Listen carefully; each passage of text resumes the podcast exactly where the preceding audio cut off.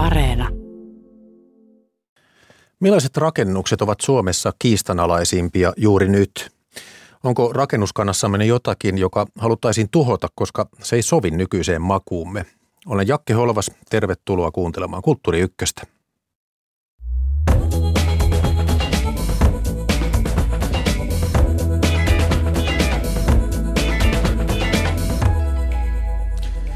Kaupunkiestetiikan tutkija Sanna Lehtinen, joka on myös dosentti Helsingin yliopistossa ja arkkitehtilehden päätoimittaja Kristo Vesikansa. Tervetuloa keskustelemaan.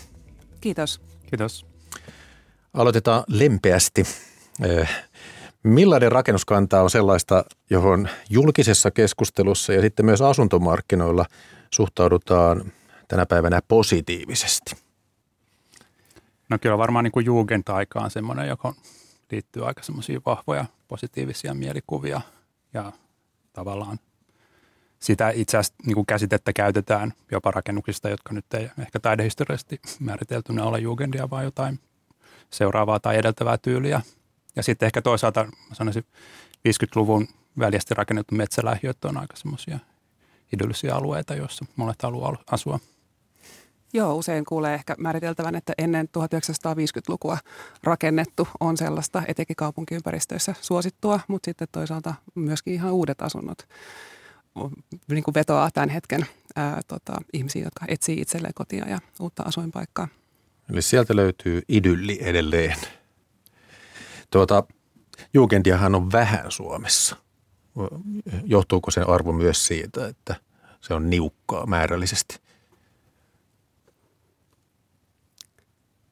No ehkä voidaan ajatella, että nämä kaikkein vanhimmat rakennukset ja kaupunginosat on sellaisia arvokkaita ja, ja niin kuin kalleimpia ja, ja saa arvostusta ja osin senkin takia. Mutta tota, ehkä niihin myös kiteytyy tiettyjä sellaisia laatuarvoja, ja, jotka suosii hyvin niin kuin monen tyyppistä asumista ja, ja edesauttaa niin kuin laadukasta elämää ylipäätään. Mutta tämä ei tietenkään tarkoita, että sitä voisi olla niin kuin uudemmassakin arkkitehtuurissa samoja arvoja vaalittu. No mitä sitten tämä 50-luvun talojen ihannointi? Helsingissä Herttoniemi, Roihuvuori, Käpylä, Pajamäki ja niin edelleen. Niin onko se tilanne sama myös muualla Suomessa, että muuallakin, muissakin kaupungeissa tykätään näistä 50-luvun taloista? No kyllä ne aika suosittu jo on ja oikeastaan pienemmissä kaupungeissa niillä on vielä se etu, että ne yleensä sijaitsee hyvin lähellä keskustaa. Et kun meillä tavallaan siinä vaiheessa ei vielä ehditty rakentaa varsinaisia lähiöitä keskustan ulkopuolelle, vaan ne on siinä tuolla reunavyöhykkeellä voidaan myös ajatella, että niihin on elämä ehtinyt asettua, eli kasvillisuus ja puut ja kaikki se ympäristö on ehtinyt muotoutua semmoisen ihmisen, ihmisen mittakaavaan mukavasti. Niin tämä voi olla yksi semmoinen syy. Ja toisaalta haluaisin muistuttaa myös siitä, että, että se missä, minkälaisessa ympäristössä ja minkälaisessa rakennuksessa ihmiset haluaa asua, ei välttämättä aina ole sit sama asia kuin mitä halutaan katsella vaikka turistina tai, tai alueella ihan vieraillessa. Eli tota, muitakin, muukin tyyppisiä rakennuksia voidaan arvostaa sitten, tai muullakin tavalla kuin sen oman asumisen kautta. Mm. Se on muuten totta, että tietty ikä myös tekee parempia myös lähiöissä, kun niissä on ne kadunvarsien puut kasvanut korkeammiksi. Niin ne on heti paljon tunnelmallisempia kuin silloin, kun ne on vielä ikään kuin alkutekijöissään. No miten teidän henkilökohtainen maku, suositteko te jotain aikakautta tai jotain arkkitehtonista tyyliä? No ehkä suoranaisesti mitään tyylikautta, mutta mua itseä kiehtoo kaikki sellaiset tyylliset hybridit, rakennukset, joissa yhdistyy elementtejä eri, eri tyylikausista. Myöskin sitten sellaiset, joita on – jossain vaiheessa laajennettu tai ö, uudistettu voimakkaasti, että tavallaan samassa rakennuksessa on jotenkin sisäkkäin erilaisia tyylivaiheita. Osaatko sanoa jotain esimerkkejä? No sanotaan, että vaikka työllössä on aika paljon funktionalistisia rakennuksia, joissa on klassistisia pylväitä ja, ja muita koristeaiheita. Joo. Entäs Sanna Lehtinen? No mä voisin ehkä sanoa, että mä pyrin viivyttämään sitä niin kuin omaa arvostelmaani ja mua oikeastaan kiinnostaa pyrkiä ymmärtämään mahdollisimman pitkälle menevästi sitä, mitä eri, eri ihmiset pitävät kauniina ja tavallaan pyrin näkemään niin kuin kauneutta hyvin erityyppisissä ympäristöissä ja usein se voi olla jossain paikoissa liittyy yksityiskohtiin, jossain toisen tyyppisessä arkkitehtuurissa mittasuhteisiin, mittakaavaan ja, ja niin kuin eri, erilaisiin tekijöihin.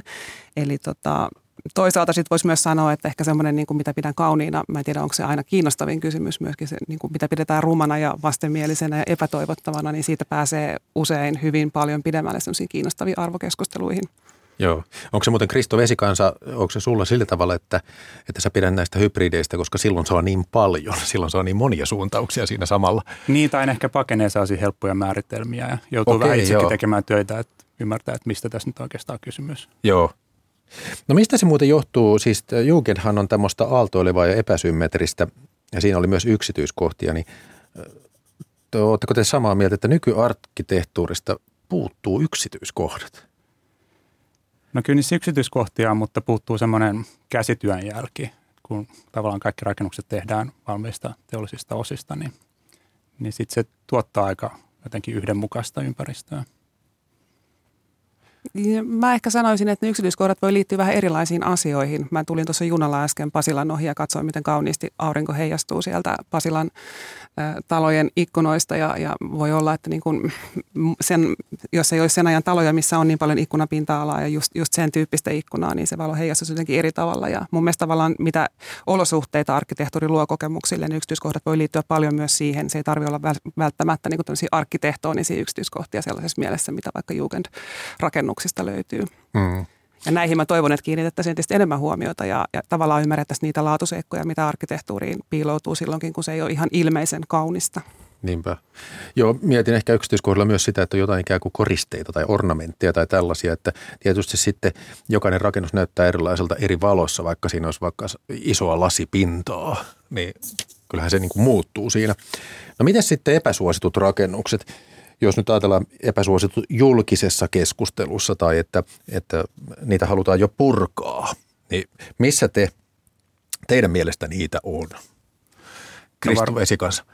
Varmaan nyt ylipäänsä kaikki, sanotaan 1960-luvun jälkeen rakennetut, mutta jollain tavalla 60- ja 70-luvun arkkitehtuuri alkaa jo saada sellaista niin kuin historiallista auraa, että niihin aletaan suhtautua tietynlaisena monumentteina ainakin joihinkin osaan rakennuksia – mutta sitten tuntuu, että semmoinen 1980- ja 90-luvun arkkitehtuuri on jonkunlaisessa niin välitilassa, että siihen ei vielä niin kuin osata suhtautua sellaisena historiallisena ilmiönä. Eli 90-80-luvun on seuraava, joka on sitten liipasimella. No joo, ja valitettavasti niin kuin yhä enemmän sen ajan rakennuksia myös puretaan. Joo. No mitä arkkitehtuurisuuntauksia Kristo Vesikansa ne edustaa, jotka nyt on niin kuin riskin alla? No jossain määrin postmodernismia, joka nyt oli Suomessa tosin melko harvinainen laji, ja sitten ehkä laajemmin tämmöistä, koska on uusmodernismia, jossa tietyllä tulkittiin uudelleen sitä modernin arkkitehtuurin historiaa ja poimittiin sieltä aiheita. Tässä Anna Lehtinen, mikä mielestäsi on ollut tässä julkisessa keskustelussa pinteessä? No kyllä mullakin huomio on alkanut kiinnittyä entistä enemmän näihin 80-90-luvun rakennusten kohtaloon ja toisaalta mietin, että paljon on kyse varmaan siitä, että, että onko meillä esimerkiksi vielä metodeja niiden korjaamiseen. Korjausvelka pääsee aika monissa kertyyn pitkällekin ja, ja minkä verran niin kuin, ikään kuin hoivaa, ylläpitoa, huoltamista tällä hetkellä näihin 80-90-luvun rakennuksiin niin kuin niiden varalle varataan, niin, niin se suoraan heijastuu mun mielestä myös siihen, että miten niitä ää, sitten, miten, miten, miltä ne näyttävät, miten ne koetaan, miten niitä arvostetaan. Eli, eli tavallaan se, että, että niin kuin 80-luvun arkkitehtuuriakin hyvillä paikoilla niin kuin kallista materiaaleista tehtynä pidetään paljon paremmassa kunnossa ja toki siihen, se herättää ehkä silloin vähemmän negatiivisia intohimoja. Eli tota, mun mielestä tämä niin kuin hoiva ja ylläpito niin kuin rakennusten kohdalla niin, niin tulee myös näkyväksi näissä, tässä keskustelussa, mitä niistä käydään. No osaatteko sanoa esimerkkejä, missä on näitä postmodernia rakennuksia? Kristo Vesikansa. No. Mulle tuli ensimmäisenä mieleen tämä länsi entinen yhtyneiden kuvalehti ja sitten Otava Median talo. Ilmo Valjakka suunnitellut ja hän on suunnitellut myös iso pajan, joka on tässä vieressä. Joo, onko, tai... onko nämä postmodernismia? Kyllä ne suomalaisessa mielessä ehdottomasti on postmodernismia ja, ja tämä yhtyneiden talo, joka nyt on sen aikakauden tärkeimpiä toimistorakennuksia, niin sehän on myös ollut välillä jonkunlaisen purkuhan alla. Aha, näin nopeasti jo. Vaikka siinä se on 87 rakennettu. Joo, siinä on ymmärtääkseni julkisivuissa ollut vähän ongelmia. Mutta on tietysti mielessä ehkä rakennussuojelullisesti niin kuin kiinnostavia nämä, nämä tota, tyylisuunnat ja, ja niin kuin tavallaan tämmöinen ehkä älyllisempi keskustelu arkkitehtuurista, mutta että se mihin mä itse ajattelen, että kaupunkiestetiikan tutkijana näen, että keskustelu pitäisi viedä vaikka entistä enemmän liittyy siihen, että millaisia muistoja, millaisia muistikuvia, mitä erilaisia käyttötapoja me tunnistetaan elätäänkin ajan rakennuksilla. Eli onko se jotain mihin, käyttö, mihin on suunniteltu, onko se jotain, joka yhä edelleen on olemassa ja onko se tarve yhä edelleen olemassa. Ja tota, toisaalta sitten ihan niin kuin henkilökohtaisia, oma, omakohtaisia kokemuksia. Eli yksi sellainen tapa ikään kuin suojella sellaista niin kuin vähemmänkin toivottua arkkitehtuuria on, on ehkä niin kuin nostalgian kautta ja nimenomaan tämmöisen niin kuin positiivisten nostalgisten tunteiden kautta. Eli jos meillä on vaikka omia lapsuusmuistoja liittyy johonkin ehkä yleisesti rumana pidettyyn lähialueeseen, niin, niin voi olla, että meiltä löytyy enemmän niin kuin ymmärrystä ja, ja sellaista empatiaa sitten sen suojeluakin kohtaan. Tai Joo, noin se varmaan menee tunnistan tuon. Mä muuten katselin etukäteen vähän näitä, mitä tulkitaan postmoderniksi rakennuksiksi. Yksi oli tämmöinen Oulun seudulla kauppakeskus Zeppelin, jonka suunnitteli Matti Väisänen Oy 1992. Ja sitten ilmeisesti edustaako myös Tampereen pääkirjaston Metso tämä Pietilän suunnitelma 86? Onko se postmodernia? Nyt mennään aika sellaiset Ei just halkumista. Tyylifilosofisiin kysymyksiin. Okay. Pietilä miele- omasta mielestä se oli ehdottomasti niin kuin modernismia ja Joo. sen jatkoa, mutta kyllähän sitä voi myös tulkita postmodernismiksi, jos niin haluaa. No entäs sitten tämä tota, Pikkuhuopalahti Helsingissä, joka 90-luvulla ilmeisesti kaavoitusarkkitehti Matti Visanti ideoisin. Sehän on tämmöistä hiukan muistuttaa myös tuota, tuota Otava Median taloa, vähän tällaista leikittelyä muodoilla. Joo, Pikkuhuopalahti varmaan niin kuin asuinalueena voi pitää melkein tärkeimpänä postmodernistisena kokonaisuutena, mitä Suomessa on. Vaikka toki sielläkin on sitten hyvin erilaisia yksittäisiä rakennuksia, mutta, mutta just se kokonaisuus, joka on semmoinen tilallisesti hyvin monimuotoinen ja, ja sitten ne rakennukset, niiden värit ja kaikki on, on jotenkin pyritty luomaan hyvin, hyvin rikas kokonaisuus. On aika erityislaatuinen alue. Joo. Mitä te muuten itse pidätte siitä? No mä arvostan sitä just sellaisena poikkeuksena suomalaisesta normaalirakentamisesta – Joo. En nyt ehkä, ehkä ne rakennukset ei nyt sillä tavalla omaa henkilökohtaista esteettistä makua hirveästi vastaan, mutta, mutta erittäin niin kiinnostava ja jotenkin kun siellä kulkee, niin jatkuvastihan siellä löytää uusia, uudenlaisia paikkoja Joo, jo auringonvalossa, kun näkee niitä palasia, vähän eri värisiä, niin se on kyllä vähän erikoinen ja semmoista kokemusta harvoin saa suomalaisessa arkkitehtuurissa. Joo, mun mielestä tällaiselle olisi ihan enemmänkin paikkaa, että asuinalueet voi olla enemmän omaleimaisia ja, ja tota, tämmöinen niin kuin kauneus ei ole välttämättä se ainoa esteettinen kriteeri, vaan esimerkiksi tämmöinen niin kuin kiinnostavuus tai, tai yllätyksellisyys tai, tai tällaisia puolia voisi liittyä arkkitehtuuriin ja asuinalueisiin myöskin. No sitten on hei purettua betonia. Helsingissä on purettu pelkästään bete, betonielementtipohjaisia rakennuksia, ainakin seuraavia. Rakennusviraston toimitalo rakennettiin 61, Lauri Pajamies suunnitteli, sitten Kaartin poliisitalo on purettu. Mä en ole ihan varma, onko se betonia, mutta se oli 1965 Toivo Korhonen suunnitteli sen Kulosaaren kansakoulu, 1966 rakennettu Osmo Lappo oli arkkitehti ja se purettiin 2011 jo homeen aiheuttamien sisäongelmien takia ja sitten tämmöinen hyvin massiivinen virastotalo Haapaniemen katu nelosessa, jonka valmistui 74 Kai Salenius suunnitteli sen. Kai Salenius on suunnitellut myös Hakaniemenrannassa sijaitseva opetushallituksen talo, joka on aina napsinut kärkisijoja, kun haettu Helsingin ruminta rakennusta. onko joku näistä teidän mielestä harmillinen menetys? Niin, opetushallituksen talo niin saanut uuden fasadiin jo joitain vuosia sitten. Joo. Se on mun mielestä aika erikoinen ää, nyt niin kuin uudelleen tulkinta jotenkin tästä, miskä, miskä sitä voisi kutsua tätä vanhemmasta arkkitehtuurista. Ja tota, Korhosesta tuli mieleen, ää, eikö toi Helsingin yliopiston tiedekulma ole, ole tota hänen myöskin ja, ja uusiksi suunniteltu nimenomaan nyt enemmän niin kuin ulospäin avautuvaksi. Joo. Eli Joo. Myöskin... Samoin vanha pukevan tavaratalo, josta tuli Kaisa-kirjasto. Joo. Joo. Tota, no sitten Helsingin Niemenmäessä Pohjolatalo, se oli Heikki Kastrenin suunnittelemassa, osa on siitä purettu.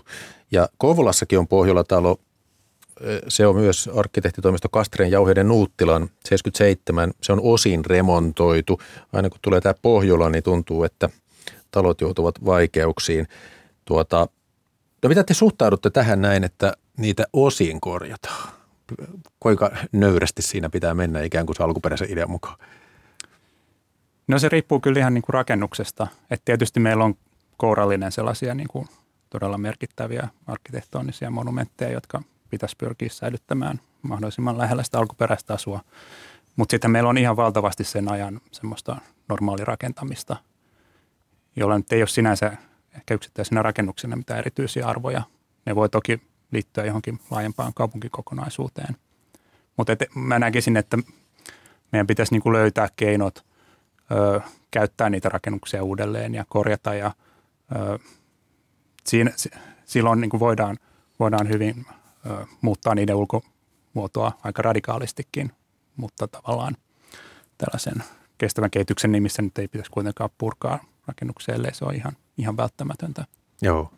Joo, mäkin näkisin, että se on parempi vaihtoehto kuin kokonaan purkaminen, milloin mahdollista, mutta kyllä mä silti on huolissani, että joskus ehkä vähän niin kuin liian, liian tota, rohkeasti lähdetään ehkä muokkaamaan tai tekemään sellaisia, niin kuin voisi oikeastaan sanoa uudelleen tulkintoja tai uusia rakennuksia tai uusia fasaadeja vanhoihin rakennuksiin, että siinä ehkä voisi vois vähän katsoa sitä ajallista jälkeä niin kuin, niin kuin eteenpäin vähän pidemmälle, mutta jos tämä on ekologisesti parempi vaihtoehto, niin silloin toki perusteltua tuota, Itä-Pasila, Merihaka, Espoon keskus, Kouvolan betonirakennukset, nämä on kaikki vähän sellaisia, jotka on saanut ainakin niin sanotulta tavalliselta kansalta kritiikkiä.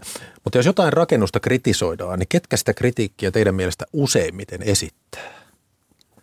Mistä se tulee yleensä se suurin kiukku?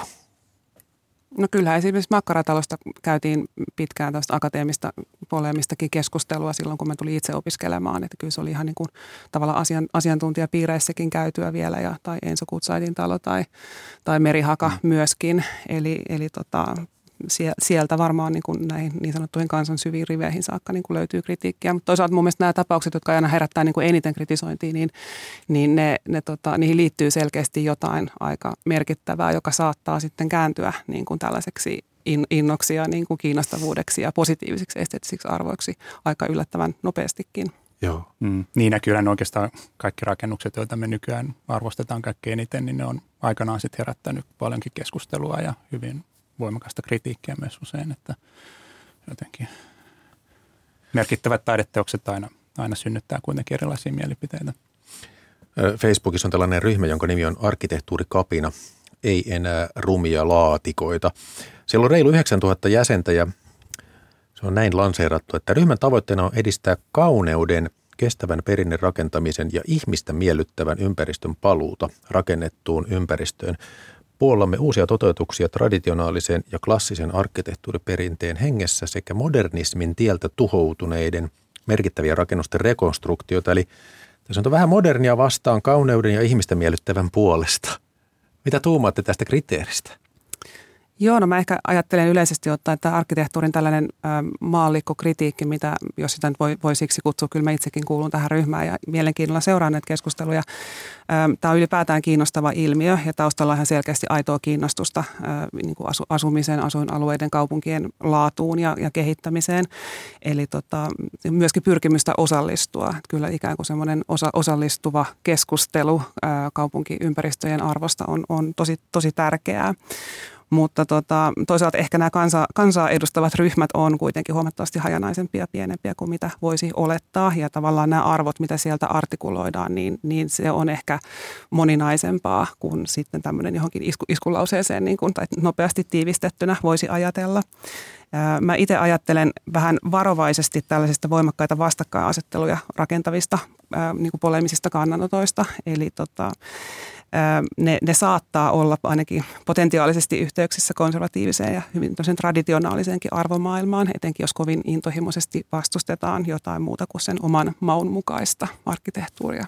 Joo. Kristo Vesikansa. No kyllä munkin mielestä sinänsä niin kuin kaikki keskustelu arkkitehtuurista ja rakentamisen laadusta ja ö, ympäristöistä on, on tietysti niin kuin paikallaan. Ehkä mäkin, mä vierastan sitä, että halutaan niin kuin tuhota jotain ö, kerrostumaan, mitä meillä on, meidän ympäristössä on, tai että ruvetaan niin kuin vastustamaan jotain, jotain tiettyä tyylisuuntaa, että sinänsä jos halutaan vaihtoehtoja nykyrakentamiselle, niin, niin ne on ihan, ihan paikallaan ja varmasti olisi syytä tutkia niitä. No mitkä ne yleisimmät kritiikin perustelut on? Siis tota, se on ymmärrettävä, että on huono, huono kuntosia tai että siellä on yksinkertaisesti epäterveellistä olla, mutta sitten on se, että, että pidetään esteettisesti rumiina. Mitä muita kriteereitä on? Onko talous esimerkiksi sitten, meneekö se esimerkiksi näiden ohi tai kuinka olennainen asia se on? No ehkä julkisessa keskustelussa tuntuu, että nämä kaikki jotenkin kietoutuu yhteen ja niitä on vähän vaikea erottaakin toisistaan. Mutta sitten jos me katsotaan niin kuin sellaisia konkreettisia tapauksia, jossa jotain rakennusta halutaan purkaa tai, tai se on purettu, niin, niin kyllä varmaan suurin syy on, on niin kuin maankäytön tehostaminen. Eli jos samalle paikalle voidaan rakentaa huomattavasti suurempi rakennus, niin, niin silloin se, se on ehkä se keskeisin syy. Tai sitten, että se rakennuksen alkuperäinen käyttötarkoitus on muuttunut ja se ei ehkä niin kuin sovellu hirveän hyvin uuteen käyttöön. Ja sitten kolmas on varmasti nämä korjauskustannukset, eli, eli nämä sanotaan 60-luvun jälkeen rakennetut talothan nyt käytännössä vaatii viimeistään 50 vuoden iässä sitten aikamoisia peruskorjauksia ja, ja silloin tietysti niin kuin lasketaan, että onko se, onko se järkevä investointi vai ei. Joo, kyllä mä samaa, samaa väittäisin, että raha edellä niin kuin yleensä mennään, vaikka se keskustelu saattaisi saada niin kuin muitakin sävyjä. Mutta haluaisin oikeastaan puuttua vielä siihen, että, että se, että esteettisesti jotain niin kuin tuomitaan rumaksi, niin sekin saattaa, saattaisi vaatia vähän tarkempaa tarkastelua. Että aika usein siinä on ehkä kyse nimenomaan siitä rakennuksen huonosta kunnosta, että sitä asiaa ei pysty niin kuin erottamaan siitä esteettisestä arvostelmasta. Mm. Eli tota, ihan niin kuin yllä, ylläpidolla ja kunnossapidolla ja, ja peruskorjauksella voitaisiin tehdä paljon niin kuin kauniimmaksi niitä rumana pidettyjä laatikoitakin ja sitten toisaalta vaikka viherrakentamisen keinoin. Eli mun mielestä on tavallaan vähän turhauttavaa välillä puhua niin kuin pelkästään arkkitehtuurista, että nimenomaan kaupunkiestetiikassa on ehkä se pointti, että siinä otetaan huomioon sitä ympäristöä laajemmin ja, ja miten, ne, miten ne ympäristöt niin kuin, muodostuu myös pidemmän ajan kuluessa. Eli, eli tota, arkkitehtuuria ei sillä tavalla eroteta niin kuin miskään objektiksi sieltä ympäristöstä, mitä sitten arvioidaan. Joo. Mä vielä sen verran paraan tähän betoniarkkitehtuuriin, kun Helsingissä Nordenskjöldin kadulla on jäähalli. 65 rakennettu aikakausi sopii ja betonia löytyy, niin sekin voisi mennä jyrän alle. Tai saako se haukkuja, kun siihen on ainakin viereen suunniteltu jo kymmenen vuotta tämmöistä Helsinki Garden-nimistä maanmuuttiprojektia. Onko tässä nyt sitten kyse jostain siitä, että, että se, se maa on siellä niin kallista ja se pitäisi käyttää tehokkaammin? No se Garden nyt on, on monella tavalla niin ongelmallinen hanke, koska sehän sijoittuu tämän Helsingin historiallisen keskuspuiston suunnilleen keskelle, Aa. tavallaan blokkaa sen. Ja sitten siinä on tietenkin stadion myös, joka on sekin merkittävä. Niin, joo, siinä on toki niin kuin näitä kansallisia monumentteja aikamoinen määrä ympäristössä ja voidaan keskustella, että kuinka paljon se kestää uusia, uusia elementtejä siihen – ja sitten siinä on se tiiviys, että kuinka lähelle se tulee. Varmaan silläkin on merkitys, että miltä etäisyydeltä pystyy näkemään merkittävän rakennuksen. Että jos vedetään ihan kiinni siihen joku toinen, niin sekin vaikuttaa tähän kokonaisympäristöön. Miltä etäisyydeltä ja sitten myöskin ollaanko liikkeellä kävellen, ollaanko liikkeellä yksityisautoilijana auton ratissa ympäristöä ihaillen. Et myöskin tavallaan ne mahdollisuudet toimia, liikkua, käyttää sitä ympäristöä vaikuttaa siihen, miten me sitä ympäröivää arkkitehtuuria havainnoidaan. Mutta sinänsä nämä 60-luvun urheiluhallit alkaa olla myös yksi semmoinen rakennustyyppi, joka on hyvin niin kuin uhanalaista ja, ja just niin kuin nyt ensimmäisen polven jäähallit on sellaisia, jotka poistuu käytöstä ja toivottavasti niille löytyy sitten uusi käyttötarkoitus, mutta, mutta tietyllä tavalla tämmöiset rakennukset, jotka, jotka on suunniteltu hyvin spesifiin käyttötarkoitukseen ja sitten kun se poistuu, niin, niin sit se uudelleenkäyttö ei ole ihan yksinkertaista – Mm. Kanavalla Yle Radio 1 meneillään Kulttuuri Ykkösen suora lähetys. Täällä on keskustelun aiheena kistanalainen suomalainen arkkitehtuuri keskustelemassa Sanna Lehtinen ja Kristo Vesikansa. Jakke Holvas juontaa.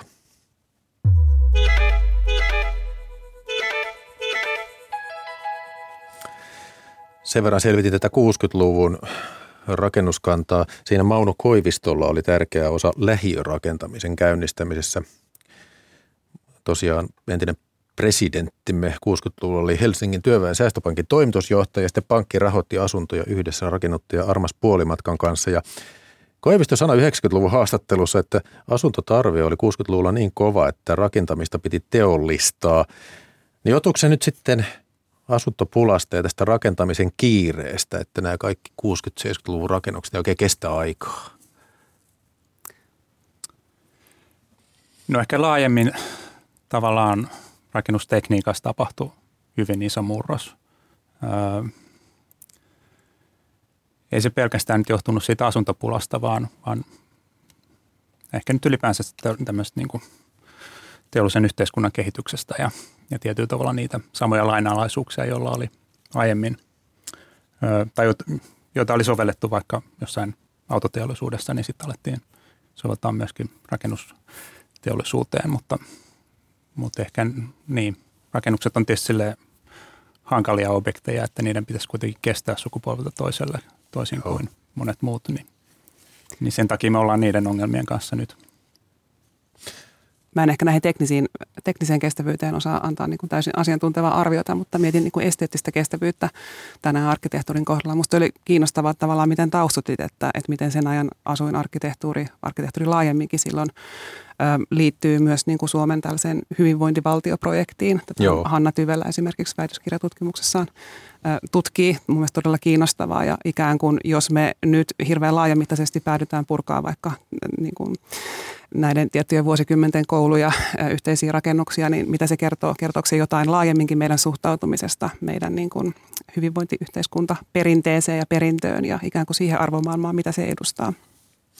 Löysin tosiaan tämmöisen, tässä on lähteenä Seppo Mölsän pitkä juttu rakennuslehdestä 2017, jossa kertoo, että vuonna 1983 sisäasianministeriön katsaus ennusti, että 60-70-luvulla – rakennetut betonielementtikerrostalot muodostaa ison ongelman 30 vuoden periodilla, että ne ei täytä asumisen vaatimuksia eikä niitä hyväksytä esteettisesti ja näitä asuntoja on maassa 360 000 ja kaiken kukkuraksi elementtilaatikot on vaikeasti kor- korjattavissa ja osa taloista tultaneen purkamaan.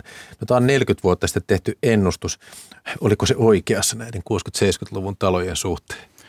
No nythän on kiinnostavaa, kun on käyty tätä keskustelua nykyisestä asuntorakentamisesta, niin yllättäen ne 70-luvun elementtikerrostelut alkaakin näyttää hyvin ihanteellisilta, että niissä on väliä asuntoja, jotka saa runsaasti luonnonvaloa. Joo.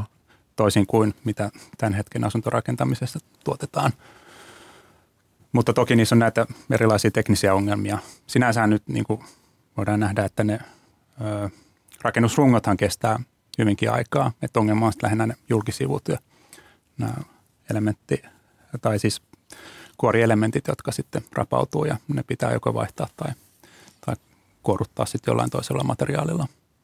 Ja mikään ei ole niin vaikeaa kuin ennustaminen. Että kyllä mä ehkä ajattelisin, että asumisen preferenssit, ne esteettiset preferenssitkin, ne muuttuu. Ne muuttuu sellaisilla tavoilla, mitä on hirveän vaikea ennakoida.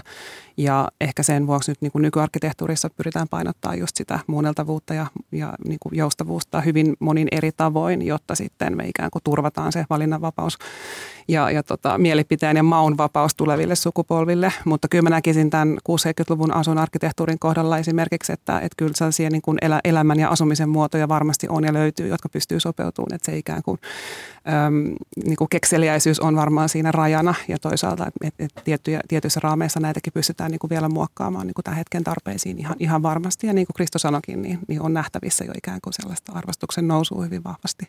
Ja eikö se murros ollut se, että tuota, tämmöisestä tiilien päällekkäin kasaamisesta siirryttiin niin kuin tämmöiseen tehokkaampaan rationalistiseen, jossa oli, tehtiin ne betonipalat valmiiksi jo toisaalla. No oikeastaan ehkä se tämän hetken keskustelu liittyy sitten vähän laajemmin tähän moderniin rakennustekniikkaan, että tavallaan ää,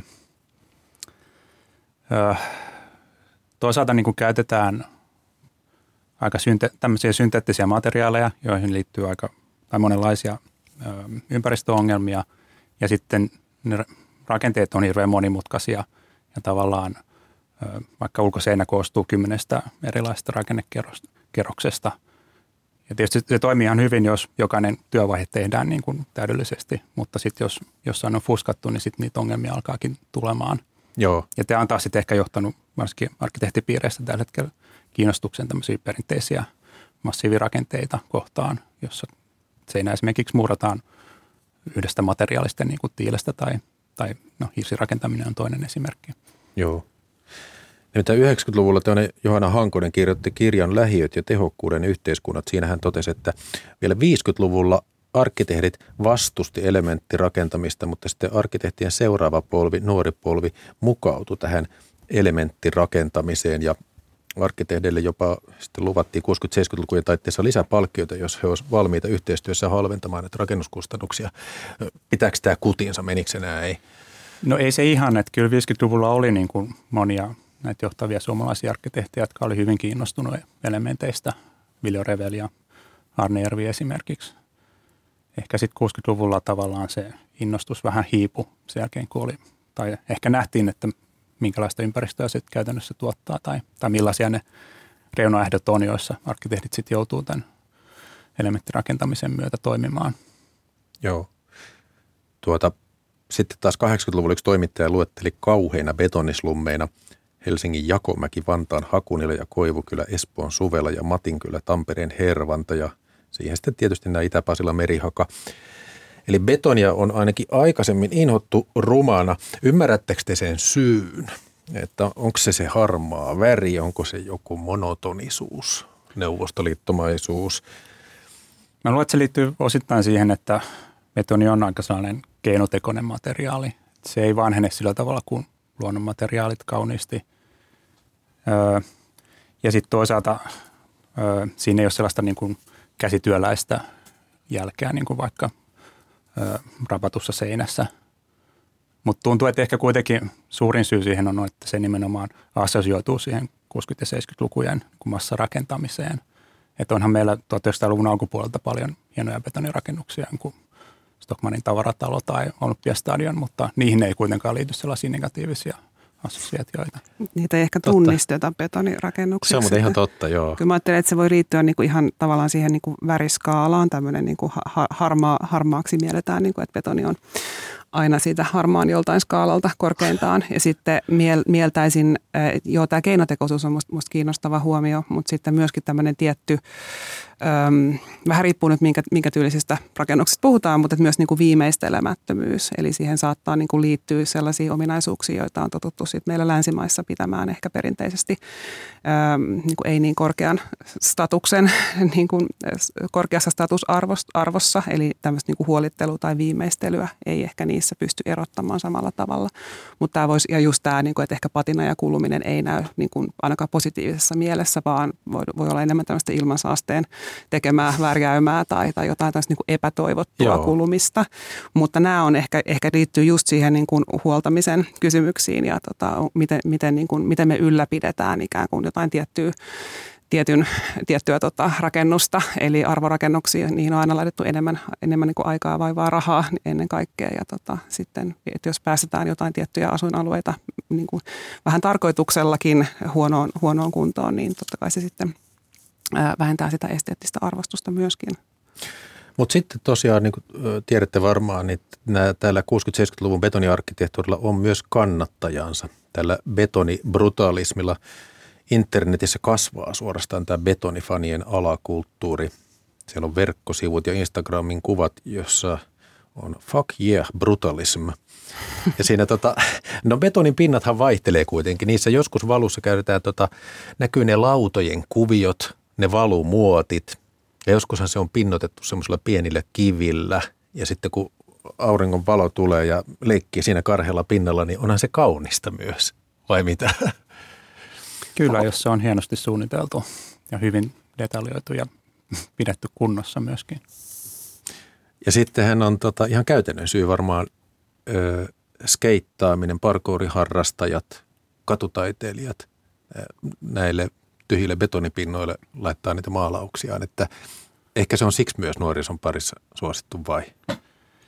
Kyllä mä ajattelisin, että, että nuorisolla ja ei enää niin, niin nuorisollakaan, niin, niin liittyy semmoisia niin kuin jotenkin omia tärkeitä muistoja jo tämän, tämän aikakauden alueisiin. Ja sitten toisaalta just nämä käytön mahdollisuudet on ollut laajempia, eli, eli tämmöisiä niin kuin vaihtoehtoisia niin kaupunkikulttuuritapoja on ehkä sitten päässyt syntymään, kehittymään nimenomaan just, just näillä tämmöisillä betoni, betonisilla asuinalueilla, jotka sitten kuuluu aika kiinteästi jo, jo nähdäkseni siihen, että miten, miten niitä alueita arvostetaan. Ja ehkä voisi ajatella, että et, et kauneus ei ylipäätään ole se välttämättä se niin kuin tärkein tai keskeisin kriteeri, millä näitä alueita tuliskaan arvioida. Eli, eli estetiikan tutkijana mun mielestä kauneus ei ole missään nimessä se niin kuin ykkösesteettinen kriteeri silloin, kun puhutaan vaikka kaupunkiympäristöistä, täysin, täysin jotenkin kauniiksi, läpikotaisin kauniiksi suunniteltuja ympäristöjä varmaan täysin niin kuin mahdoton edes, edes saada aikaiseksi, tai mä en tiedä, olisiko se kovin mielekästäkään, että, että niin kuin joku suuri enemmistö pitäisi aluetta kauniina, mutta me voidaan puhua niin kuin esteettisestä miellyttävyydestä tai sitten kiinnostavuudesta. Joo. Ja just tällaisesta niin kuin ruman karheudesta ja kiinnostavuudesta myöskin näiden alueiden kohdalla. Niin, mä luulen, että jotenkin betonibrutalismin tai brutalististen rakennusten se kiehtovuus liittyy siihen, että ne vähän niin kuin pakenee sellaisia helppoja määritelmiä, että onko ne kauniita vai rumia vai jotain ruman kauniita. Ja sitten tietysti niin kuin kaikkiin alakulttuureihin liittyy se, että tavallaan se vaatii aika paljon perehtyneisyyttä siihen arkkitehtuuriin, että sitten jotenkin osaa luokitella niitä ja arvioida, mikä on hyvää brutalismia ja mikä vähemmän hyvää brutalismia. Joo. Mutta yksi aika keskeinen juttu minusta liittyy tässä siihen, mikä tulee ihan näistä Facebook-yhteisöistäkin vaikka mieleen, että, että on, on semmoinen, niin että siinä on jotain kansainvälistä, että se on kukaan kansainvälinen suuntaus, jos voidaan niin kuin suuntauksena puhua. Eli semmoista niin kuin kansallista betonibrutalismia varmaan löytyy tämmöisiä piirteitä, mutta, mutta että siinä, siinä on jotain, joka myös niin kuin yhdistää ikään kuin vaikka sitten eri alakulttuureja tai, tai näistä niin diggaavia ihmisiä. Ja mun mielestä tämä on tosi kiinnostavaa myös. Suomessa betonibrutalismi harrastajien piirissä ihaillaan esimerkiksi Tapiolon kirkkoa. Sitten on VG-keskus Emmassa, Espoossa, Pyhäristin kappeli Turussa. Osmo Lapon suunnittelema Vekarajärven kasarmialue, se on, se on suoraviivainen ja upea. Kannattaa käydä katsomaan netistä kuvia. Ja sitten on Alavan kirkko, Kuopiossa. Se on Andri Sytsin suunnittelema 1968. Kuopiolaiset on haukkunut Alavan kirkon pirun torjunta bunkkeriksi ja sitä on ehdotettu myös Suomen rumimmaksi, mutta siihen käytettiin 4 miljoonaa euroa sen korjaamiseen. Ja mainittiinko tässä Viljo Revel suunnitteli Valtialan, Vatialan siunauskappelin Kangasalla. Se on kanssa ilmeisesti ihan ensimmäisiä tällaisia, joita pidetään betonibrutalismina – Tuota, kanava Yle Radio 1 ohjelma on Kulttuuri Ykkönen. Juontajan eli minun nimi on Jakke Holvas. Tämä on suora lähetys. Puhutaan modernista arkkitehtuurista Suomessa keskustelemassa Sanna Lehtin ja Kristo Vesikansa.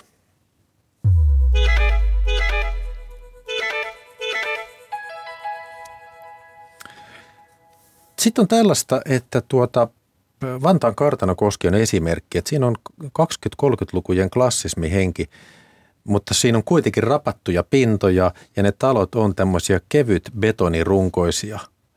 Tota, onko ne nyt sitten kansan silmään sopivia? No onhan kartan koskee ainakin suosittu asuinalue. Ja nimenomaan mun mielestä sen vahvin puoli on siinä, että se on hyvin omaleimainen, poikkeaa muista sen aikakauden alueesta. Vähän saman tapaan kuin Pikkuopalahti. Joo. Oliko se 2000-luvun puolella rakennettu? Joo. Ihan siinä rajalla. No, johtuuko se siitä niin, että se ikään kuin flirttailee vanhan muodon kanssa? Että siitä, että kansalaiset pitää, jos, jos on tavallaan haluaa asua ikään kuin vähän nostalgisessa tunnelmassa? No mua itseni viehättää tavallaan ehkä se kaupunkitila ennen kaikkea. Että siellä on semmoisia kaksikerroksisia rivitaloja, joissa on ove, ovet avautuu kadulle ja, ja niiden väliin syntyy aika semmoisia niin kiinnostavia tilasarjoja. Että sitten tietyllä tavalla ehkä se, minkä minkälaista arkkitehtuuria ne rakennukset edustaa, se on jollain tavalla jopa niin kuin vähän toissijasta. Joo. Joo, mä näkisin, että siellä on, on onnistuneita puolia, mutta on, on ymmärtänyt, että, että sitten kuitenkin tämä tämmöinen niin kivijalkakauppojen ää, puute tai, tai tota, se, miten, miten se voisi niin kuin aidommin mennä jotenkin kohti tällaista pienkaupunkimaista kaupunkitilaa, niin on sitten jäänyt ikään kuin puolitiehen, että, että sellainen hybridi ehkä jollain tavalla mm. siinä mielessä. Joo. Taitaa olla niin, että kuulijat tietävät alueen, jos olet nähneet Risto Räppääjä elokuvan. Se on kuvattu siellä, että se ja. estetiikka on siitä tuttua. Vielä tästä betonibrutalismista. Edustaako se jotain ikään kuin yhteiskunnallisesti, sanotaan elitismin vastaisuutta tai pyrkimystä johonkin anonyymisuuteen? Onko siinä mielestäni jotain tämmöisiä viestejä? No jos lukee niitä tekstejä, mistä, mitä, tai brutalismista – ihan alkuun kirjoitettiin 1950-luvun Iso-Britanniassa, niin, niin ehkä siinä oli pyrkimys jotenkin välttää semmoisia niin kuin, ö, vakiintuneita kulttuurisia symboleja, joihin vaikka klassistinen arkkitehtuuri perustui ja, ja tavallaan ajatukseen, että rakennus voisi olla semmoinen kokonaisvaltainen elämys, joka jotenkin niin kuin välttää tämmöisiä oikeastaan niin kuin tai sitä on hirveän vaikea analysoida mitenkään älyllisesti tai, tai esimerkiksi millään taidehistoriallisilla termeillä. Et monet nämä varhaiset brittiläiset brutalistit ihaili esimerkiksi Jackson Pollockin maalauksia ja, ja myöskin ehkä Pollockin taide on semmoista, että se, se herättää semmoisen niin voimakkaan visuaalisen elämyksen, mutta ei sitä voi niin kuin hirveästi ruveta analysoimaan sen enempää. Joo, joka on tällaista roiskemaalausta. Tuo on tuo ikään kuin heitetty vaan siihen sitä maalia. Tota, mä oon ymmärtänyt, että esimerkiksi Britanniassa on tämmöistä bretonibrutalistisia kerrostaloja, joiden asuntojen hinnat on tähtitieteelliset, koska niitä pidetään niin kuin lähes taideteoksina, niitä kortteleita tai taloja. Joo, ja varsinkin tämä ää, ää, Lontoon keskustassa olevat rakennukset, joissa sitten, tai jotka sijaitsee silleen sopivasti, sopivasti kävelyetäisyydellä sitistä, niin Joo. nämä pankkirit voi kätevästi asua siellä torneissa. No miten se, Sanna Lehtinen, kun sanoit, että tämä kaunis jako ei ole tota, välttämättä pätevä, niin miten kun jos tarkastelee rakennuksia jonkun muun kriteerin perusteella, niin mikä se semmoinen niin kuin mielekäs kriteeri olisi mielestäsi? Onko se, onko se niin, että säilyttämisen arvoinen, onko se joku kriteeri? No ei, ei mun mielestä välttämättä sekään. Et, et toki meidän täytyy... Tai että se on niin kuin joku, tiedätkö, jonkun historiallisen aikakauden tietty merkki ja me ei voida ikään kuin tätä palaa poistaa historiasta. No mun mielestä tämä, tämä niin, jo tavallaan niin kuin konservoiva, säilyttävä intressi ja ne arvot on tärkeitä tunnistaa totta kai, mutta itse mä tarkastelen ehkä, ehkä vähän äh, niin kuin ennen kaikkea sieltä niin kuin arjen elämän asumisen, tämän, suku, tämän sukupolven näkökulmien, mutta sitten myöskin miten me voidaan ikään kuin turvata niitä tulevien sukupolvien kokemuksia ja, ja niin kuin laadukasta elämää siihen suuntaan ja niin kuin tavallaan mikä on niin kuin sisäänkirjoitettu kestävyysajattelu arkkitehtuurinkin kohdalla jo pitkälti, vaikka se, se voisi vielä käytännössä enemmänkin näkyä. Et tota, ehkä mä enemmän niin kuin ajattelisin, että tällainen kiinnostava ja laadukas ympäristö, mun mielestä kauneuden sijaan laatu on huomattavasti ehkä parempi kriteeri Joo. ja se ei, kauneus ja laatu ei aina niin kuin ole ihan täysin yksi yhteen. Tosin niin kuin kauneus voi olla sellainen ikään kuin merkki ää, muista arvoista ja laadusta myöskin. Mutta minusta voidaan niin kuin lähteä tarkastelemaan kaupunkiympäristöä ja arkkitehtuuria vaikka tosiaan sieltä, mitä alussa mainitsin jo niin kuin asukkaan näkökulmasta, että mikä on semmoinen asumisen kannalta laadukas ympäristö ja sitten toisaalta mikä on tällainen niin kuin, ää, turistin tai, tai jotenkin vähän niin kuin enemmän ulkoapäin katsova ää, näkökulma johonkin tiettyyn, tiettyyn rakennukseen, tiettyyn niin kuin, ää, arkkitehtuuriesimerkkiin vaikkapa, että mitä eroja näistä löytyy. Ja me tosiaan saatetaan niin kuin arvostaa esteettisesti jotain ää, aika eri tavalla silloin, jos me ei itse olla sitouduttu omassa arjessamme siihen ympäristöön. Ja nämä on aika sellaisia kiinnostavia Hyvä kohtia pointti, ja kiinnostavia arvoja, mitä paljastuu näistä eroista turisti voi tulla katsomaan ja toteaa, että tuolla täytyy olla helvetti asua, mutta se, joka siellä sisällä asuu, voi olla todella onnellinen ja tyytyväinen siihen miljööseen. Joo, kyllä näinkin päin. Tuota, mites Kristo Vesikansa, ajattelitko sillä tavalla, että kunkin aikakauden arkkitehtuuri ja tyyli ovat ikään kuin historiallisia dokumentteja, siksi niitä pitäisi säästää? No on ne tietysti sitäkin, mutta, mutta totta kai se niin kuin tärkeä, tai ennen kaikkea hänet on kuitenkin sellaisia arkielämän näyttämöitä. Ja, ja, ää, mutta, mutta totta kai se on niin kuin kiinnostavaa kaupunkiympäristö esimerkiksi muodostuu siitä, että siellä on eri aikakausilta rakennuksia ja ehkä myös, sella, myös jotenkin niin kuin, ää, arkkitehtonisesti niin kuin erilaatuisia rakennuksia. Et jos meillä on pelkästään semmoisia mestariteoksia, niin, niin eihän siitä nyt muodostu mitenkään kiinnostavaa kaupunkia, vaan, vaan pitää olla kuitenkin se koko skaala. Meillä on tutkimuksen puolella käytetään sellaista käsitettä kuin esteettinen diversiteetti, eli monimuotoisuus, mm. niin kuin ehkä, ehkä kuvaa hyvin just sellaista tilannetta, että, että äm, hyvin sellainen niin kuin monotoninen samasta puusta veistetty ympäristö, vaikka se niin kuin periaatteessa paperilla voisi täyttää, täyttää ne niin kuin kauneuslaatuvaatimukset, niin, niin ei välttämättä sitten käytännössä sitä olisikaan. Tämä on hyvä tämä esteettinen monimuotoisuus siinä mielessä, että varmaan aika moni tietää sen, että kauneusihanteet muuttuu ajan myötä. Se, mitä tänään pidetään kauniina, huomenna on rumaa ja se, mitä tänään pidetään rumana, on huomenna kaunista. Mutta onko se niin, että tämä ajallinen suhteellistaminen, niin se ei ole helppoa kansalaisille, että, että tota, niin kuin, tavallinen ihminen ajattelee vain omaa makua ja haluaa, että siihen sopimaton puretaan. Niin mun mielestä voidaan niin kuin puhua kauneudesta ihan perustellusti mielipiteiden tasolla ja, ja niin kuin heittää mielipiteitä ja ne voi olla hyvin niin kuin erilaisia sulla ja mulla ja me saadaan kiinnostava keskustelu aikaiseksi. Tai sitten me voidaan vaan todeta, että sulla on erilainen maku kuin mulla. Mutta silloin kun me puhutaan niistä arvoista ikään kuin vähän pidemmälle menevästi siellä meidän mielipiteiden taustalla, niin sieltä yhtäkkiä sitten kuitenkin löytyy niitä sellaisia yhteisöllisestikin määräytyviä asioita. Ja silloin päästään, päästään puhumaan jotenkin sit arvotaustasta, joka saa meidät ajattelemaan niin kuin me ajatellaan. Ja mun mielestä tämä on sellainen aika niin kuin keskeinen kohta, kun puhutaan kauneudestakin. Ja tota, kun puhutaan näistä muuttuvista kauneusarvoista, niin, niin silloin usein estetiikan tutkimuksessa ajatellaan, että, että nimenomaan että kun tiedolliset elementit, se mitä me vaikka tiedetään, kun me perehdytään sitten jonkun talon, ehkä nyt sitten talon asuinrakennuksen historiaan tai, tai sen niin kuin tyylisuuntaan, mitä se edustaa, tai sen rakennusajankohdan jotenkin asioihin, niin me saadetaankin ymmärtää siitä asioita vähän eri tavalla. Ja se, mitä me ollaan totuttu pitää sitten rumana, saattaakin alkaa näyttäytyä vähän vähemmän rumana tai toisinpäin myöskin. Eli joku, mitä me voidaan pitää kauniina, jos me tiedetäänkin, että se on ihan totaalisesti niin kuin ekologisesti kestämätöntä, niin se myöskin se meidän kauneusarvo alkaa niin kuin siinä, siinä muuttua tämän lisääntyvän ja muuttuvan tiedon myötä. Niin ehkä tämä eettinen kysymys nykyään liittyy hyvin vahvasti just betonirakentamiseen, koska me nyt tiedetään, että sen hiilijalanjälki on huomattavan korkea ja mm. aika suuri osa maailman kaikista hiilidioksidipäästöistä tulee tästä sementin valmistuksesta.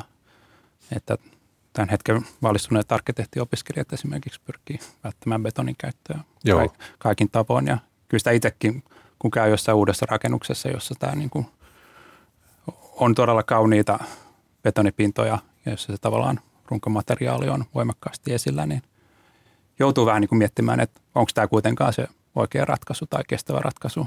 Mm. Sitä ei koskaan katsota enää niin kuin samojen linssien läpi nyt tällä nykytiedolla ja tällä, tällä betonituotannon tavoilla. Ehkä voisi niin kuin näin sitä luonnehtia. Mutta eikö se liity sitten tulevaan rakentamiseen, että ne mitkä nyt on rakennettu, niin ne eivät enää tuota sitä? Niin ja nehän pitäisi tietysti niin kuin säästää niin, mahdollisuuksien mukaan, koska joo. niihin on jo käytetty ne luonnonvarat. No mites kun Sanna Lehtinen puhui tästä niin kuin kokonaisuuden huomioimisesta, niin nythän on tavallaan niin, että jos kansalta kysyttäisiin, niin koko Helsinki olisi puukäpylää. Kristo Vesikansa, onko vielä arkkitehtien keskuudessa tällaisia arkkitehtiä, jotka ovat sitä mieltä, että ei, ei, että me olemme taiteilijoita, me suunnittelemme tämän, että tota, ei nyt lähdetä kysymään kansalta. Vieläkö tällaista jännitettä löytyy? No ei nyt ihan tuollaista arroganssia enää, ainakaan mun sukupolven arkkitehdeissä – Öö, mutta kyllä nyt varmaan semmoinen niin halu kuitenkin pitää jonkunlainen semmoinen esteettinen kontrolli siitä rakennushankkeesta. Niin, että vaikka toki niin kuin rakennukset pyritään, niiden käy, suunnittelee sillä tavalla, että ne toimii siinä käyttötarkoituksessa ja, ja ottamaan tulevien käyttäjien toiveet huomioon, niin, niin kuitenkin on ne myös jonkinlaisia esteettisiä kokonaisuuksia – että uhmaajia on vähemmän. Hei, kun arkkitehtuurikeskustelut on usein tällaisia taaksepäin luotavia ja käsittelee säilyttämistä enemmän, niin mitä sitten uusi arkkitehtuuri, seuraatteko te sitä, mitä uusia suuntauksia on täällä tai muualla maailmalla? Kristo kanssa. No totta kai työn puolesta joutuu seuraamaan. Ja tuntuu, että nyt kyllä ne niin kuin uudet ideat tulee aika paljon sen kestävän rakentamisen ja pyrkimykset hiirineutraaliuteen ja kiertotalousajattelun soveltamiseen ja – tavallaan ne saa sitten jossain vaiheessa jonkinlaisia uusia esteettisiä muotoja myöskin. Mutta eikö sen puitteissa voi tehdä aika monenlaista esteettistä rakennelmaa? Voi ja sehän voi niin kuin antaa myös inotetta niin kuin ihan, ihan uudenlaiselle estetiikalle. Vaikka Joo. jos me ruvetaan käyttämään kierrätysmateriaaleja uudisrakentamisessa, niin, niin se ei ole sellainen niin kuin puhdas kokonaisuus, mitä uudisrakennukset nykyään on. Joko sellaisia on noussut Suomeen viime aikoina? No ei ehkä Suomessa vielä ihan mittavassa määrin, mutta esimerkiksi Tanskassa on jo kehitetty sellaisia tekniikoilla, että miten vanhoja, vanhoista tiiliseinistä voidaan, ne voidaan sahata ikään kuin valmiiksi elementeiksi ja käyttää niitä sitten uudisrakennusten julkisivuissa – Mielenkiintoista. Sanna Lehtinen nyökkäilee. Tiedätkö tästä? Ää, no tässä komppaan, että nimenomaan tämä, miten ilmastonmuutos tullaan huomioimaan ja, ja tota, ennen kaikkea mitä ehkä korjausrakentamisen puolella tapahtuu, niin se kiinnostaa itseäni valtavasti tällä hetkellä. Ja niin kuin haluaisin just samaa korostaa, että, että ehkä tämmöisten niin kuin tyylien, tyylisuuntauksien sijaan, niin se huomio kiinnittyy ehkä nimenomaan just näihin muotoihin, mitä arkkitehtuurin tulee sitten saamaan näiden uusien niin kuin keinojen ja, ja tota, kestävämpien niin kuin metodien myötä, mutta toki se voi saada niin kuin paljon aika semmoista laajempaakin ilmaisumuotoa ja tämä on, on itsessään tietysti todella kiinnostavaa. Ja haluaisin nostaa vielä esiin se, miten niin kuin luonto otetaan mukaan entistä enemmän ja, ja toivottavasti paremmin äm, osana, osana arkkitehtuuria jo niin kuin alusta saakka. Vihreän infrastruktuurin integrointi vaikkapa, niin, niin se on ehkä sellainen, jota aina, johon liittyviä uutisia itse luen tarkalla silmällä. Nythän tässä Elielin aukio ja asema-aukion suunnitelmassa. Siellä ainakin ehdokkaina oli sellaisia, joissa oli katolla vihreää kasvillisuutta ja tällaista. Oletteko seuranneet tätä arkkitehtuurikilpailua, joka oli asema-aukiosta? Siinähän Klyga nyt voitti sen, sen oli suunnitellut norjalainen arkkitehtitoimisto Snohetta. Miltä Klyga vaikuttaa? No ehkä sen koko hankkeen ongelma on jotenkin siihen on yritetty ahtaa vähän liian suuri rakennus liian pienelle tontille ja tavallaan ää, mä en jaksa uskoa, että noista lähtökohdista syntyy hyvää ympäristöä. Onko se epäekologinen muuten? Mä en ehkä osaa sitä arvioida. Mä luulen, että mä jään vielä pitkälti odottamaan sitä, että mitä siihen lopulta tulee. Musta toki on kiinnostavaa seurata tätä keskustelua ja, ja tota, näen niin kuin sekä hyviä että huonoja puolia oikeastaan näissä kaikissa vaihtoehdoissa jo, mutta, mutta täytyy muistaa, että tässä on pitkä prosessi joka tapauksessa edessä, tehtiin mitä tahansa. Mun mielestä kuitenkin on ihan selvää, että jotain se alue kaipaa, jotta siitä tulisi aiempaa viihtyisempää kaupunkitilaa. Että mun mielestä se on myös tärkeää ottaa huomioon keskustelussa. Joo, ja mä ainakin kaipaisin niitä erilaisia vaihtoehtoja, mitä tämä kilpailu ei tuottanut, koska siinä tavallaan kaikille oli annettu sama tehtävä. Aha. Siis m- mitä siitä puuttui? No mä haluaisin nähdä, mitä jos sinne rakennettaisikin vaan puolet pienempi rakennus tai yksi kolmasosa, minkälaista ympäristöä se tuottaisi. Joo. Tiloja, jotka kutsuu viihtymään hyvin eri-ikäisiä, eri, eri vauhtisia kaupunkilaisia ja, ja autoja pois siltä alueelta entistä enemmän. No otin nyt tämän Klyykan, kun se on pääkaupungin ja tuommoinen solmukohta rautatieasemalla, mutta onko jotain muita hankkeita, joita lähitulevaisuudessa odotatte, joita seuraatte? No mä odotan aika paljon näistä sanotaan niin kuin perinteisten rakennustekniikkojen uusilta tulkinnoita, eli tämmöisistä massiivitiiliseiniin ja painovoimaiseen ilmanvaihtoon perustuvilta hankkeilta. Esimerkiksi Oulun kylässä on käynnissä kerrostalohanke, joka just toteuttaa näitä ideoita. Joo. Oulun kylän katse sitten. Kristo Vesikansa ja Sanna Lehtinen, suuri kiitos, että tulitte keskustelemaan. Kiitos. Kiitos. Ja lopuksi vielä tietoa Kulttuuri tekijöistä. Tässä lähetyksessä äänitarkkailijana toimi Marko Vierikko, arkistotoimittajana Katriina Parviala ja ohjelman tuottaja on Olli Kangassalo. Minä Jakke Holvas juonsin tämän Kulttuuri Ykkösen tänään. Ja huomenna tiistaina Pia-Maria Lehtola juontamassa Kulttuuri Ykkösessä tällä samalla kanavalla kello 15.02 käsitellään Jarmo Mäkilän taidetta. Mäkilää on luonehdittu postmoderniksi taiteilijaksi. Hyvää maanantai jatkoa. Kiitos seurasta parhaat kuulijat. Hei hei.